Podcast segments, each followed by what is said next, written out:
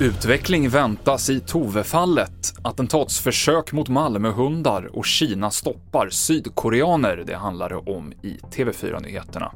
Vi börjar med mordet på Tove som hittades död i Vetlanda i oktober.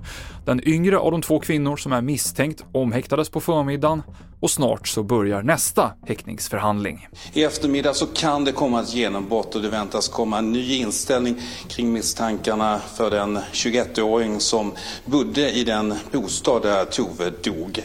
Enligt eh, uppgifter så kan det vara så att eh, hon kommer att eh, hävda att det var en olycka som hände Tove.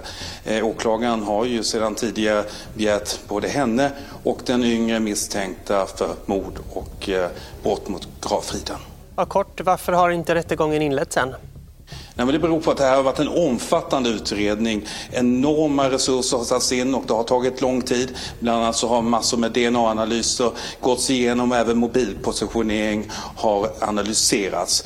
Eh, åklagaren säger att det kan ta ett par veckor till innan åtal kan lämnas in och en rättegång inledas. Det berättade vår reporter Mikael Nilsson. Det nya året har inletts med nya försök att skada hundar i Malmö. De senaste dagarna så har bullar preparerade med metallbitar och rakblad hittats på flera platser.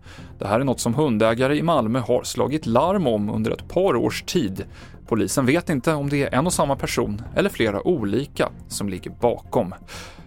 Både Coop och Axfood har den senaste veckan återkallat ägg på grund av risk för salmonella. Nu återkallar även Kronägg och ICA ägg efter misstanke om smitta.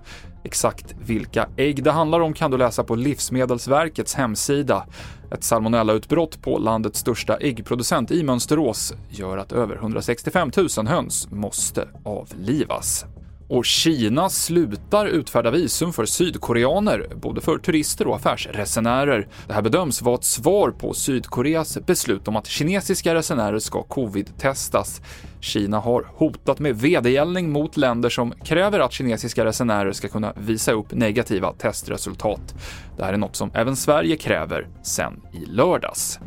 TV4-nyheterna med Mikael Klintevall.